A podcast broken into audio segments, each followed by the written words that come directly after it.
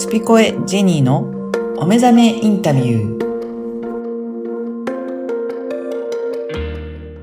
こんにちは、小ラボの岡田です。こんにちは、ジェニーです。ジェニーさん、今回もよろしくお願いします。よろしくお願いします。はい、今回はどういったお話をしていただけるでしょうか？今回はですね、この、えー土曜っていううんその期間と、まあ、振り返り、はい、そして、まあ、自分100%生きるっていうことにですね、あの流れを作ってくれる、まあ、そのご縁のある場所っていうテーマでお話ししたいと思うんですけどそうも、なんですね。はい。岡田さんはパワーパワースポットっていったところに行ったことありますか？あそうですね。あの、知り合いの方から、ここパワースポットだからって、私はあまりちょっと鈍感なので感じられないんですけど、行って、はい。参りしたことはありますね。パワースポットっていうと、うん。大体どんなところを思い浮かべますか？あの、神社とかそういったところを思い浮かべますね。うんうん。なんか、まあ日本はやっぱり神社仏閣、はいはい。もしくは山とか、はい、そうですね。自然な海岸とかですよねはい。うんうんまあ海外も得てしてそんな感じだし、あうの、ちょっとなんか、あの、古代とか歴史的にここで何かがあったっていうようなところが多いと思うんですけれども、はい。あの、そういうところはもちろん何か宿っているっていうパワーはうんうん。あるから皆さんそこに行って何か感じるっていうのがあると思うんですが、なんかあの、私が最近思うのは、はい。あの、まあ今自分が住んでるところとか、まあ今まで住んできたところとか、えー、これから行くところとか、うんうん。まあ旅行したことがあるところっていうのは、はい。何かしらなんかもうご縁が実はあって行ったのかなってああ、そういうことですね。ね。うんうん。うんうん。あの、まあ、仕事であろうが何であろうが、はい。後からこう振り返った時に、あ、僕もそこに行ったことありますとか、話が弾んで、あら、その時時期に私もいましたみたいなのも結構あるじゃないですか。はい。ありますよね。ね。だそういうのっていうのも何か、あの、その時に会ってなくても、うん。あの、そこから見た未来で、その二人があって、いや、実はいたよね、みたいなところってすごく不思議に感じませんか？そうですよね。いや、その時は本当に知らなくても、後々聞いてみると、なんかすれ、すれ違うというか、近くにいたとか、だからそういうこともよくありますよね。うん。ね。だからそこからもしかしたら10年経ったこの日にあなたたち会うのよってお言われたら、ええーって思ったりするはいようなことって意外と多くって、はい。で、じゃあ今、私たちが、これからじゃあどこどこ行きますって言ったところでも、その時会わなくても、何年か後に会うかもしれないっていう。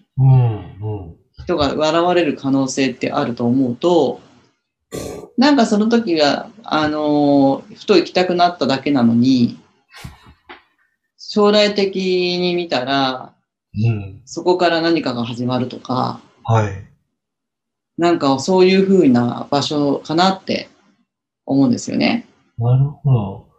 ううんん。じゃあ、特に、だから、うん、うん一般的に強いパワースポットって言われないような場所でも、過去に自分が行った、うんうんそれとご縁のあるところが、実はそういう意味合いを持ってくる場合もあるっていうことなんですかね。あると思うんですよ。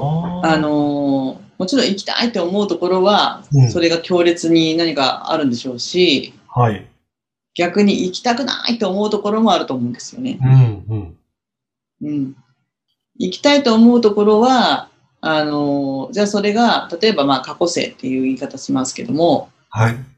昔の前世で何かそこであったうんっ。ていうところが、蓋開けてみたら、いい、あの、思いだけじゃないかもしれないんですよ。うん、うん。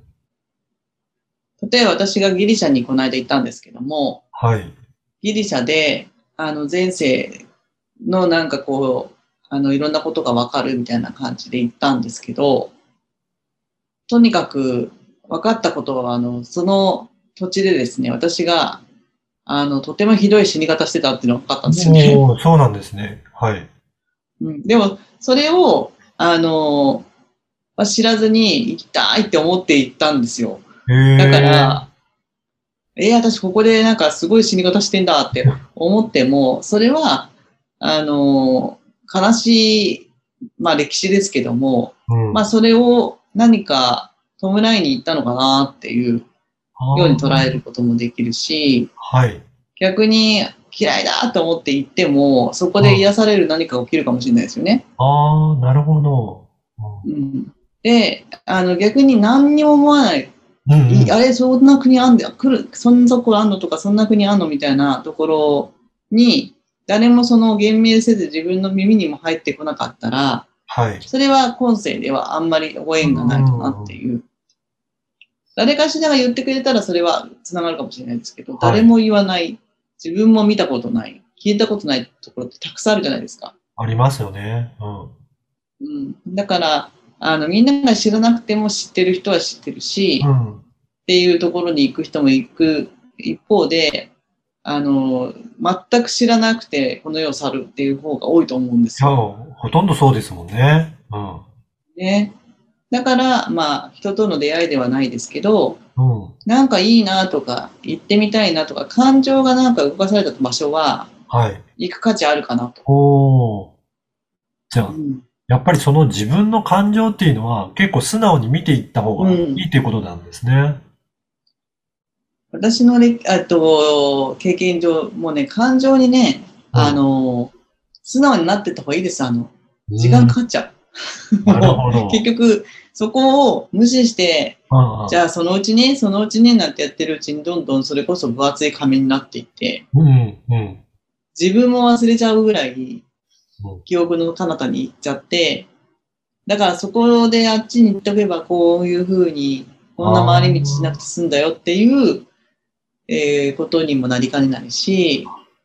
なんなら私は回り道派だったんですけど、はい。回り道だっていいじゃんって、そんなたくさん経験できるしなんて言った時代がありましたけど、はい。それが若かったからよくて、よくてですね、うん。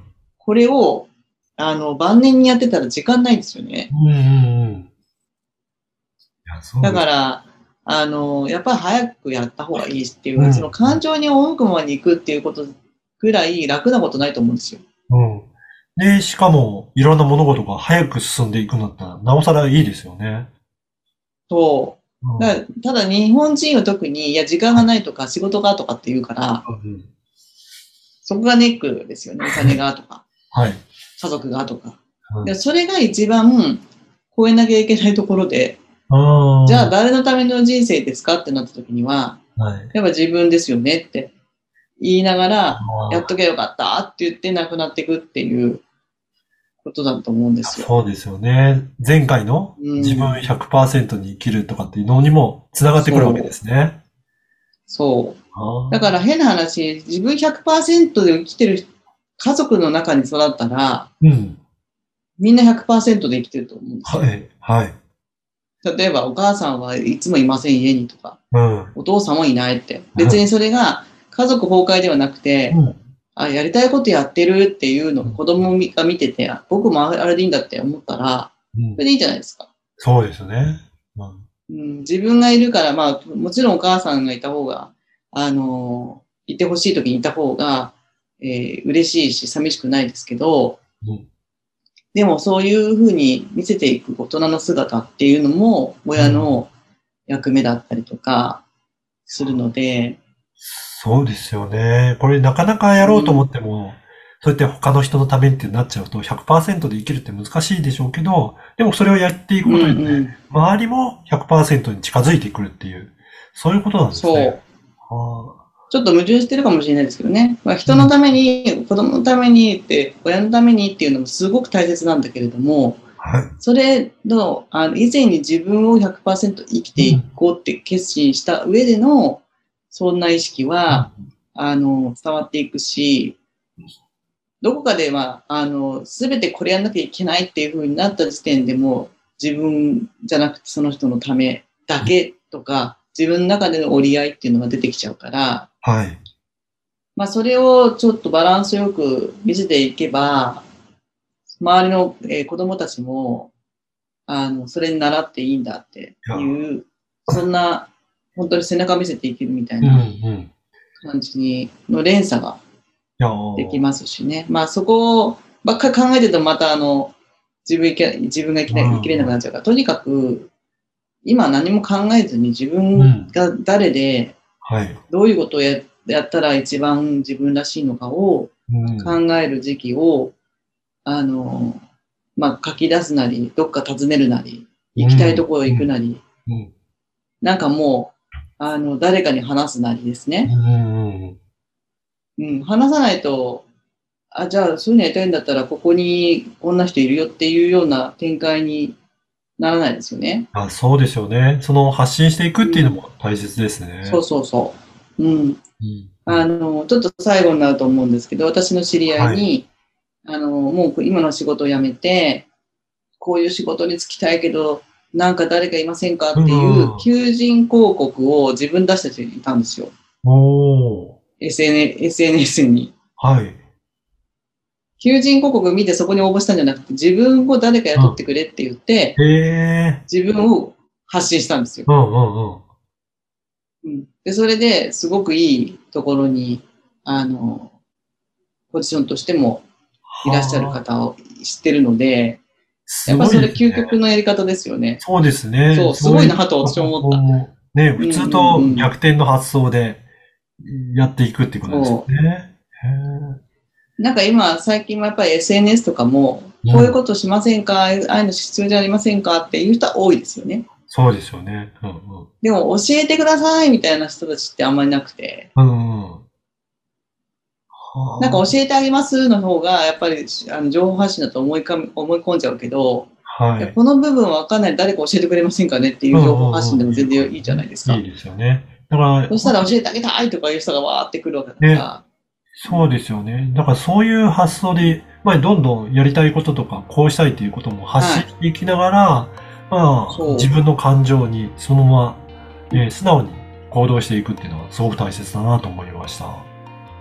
はい。はい。ということで、あの、うなんか、この土曜に振り返り、100%生きるとはい。いうところと、それをもっとより深く見るための、なんかこう、やりたいことに対する、えー欲に、こう、素直になるはい。というのが、この夏の私の課題でもある。うん。はい。いやーいろいろ聞かせていただいてありがとうございます。ジンさん、今回もありがとうございました。ありがとうございました。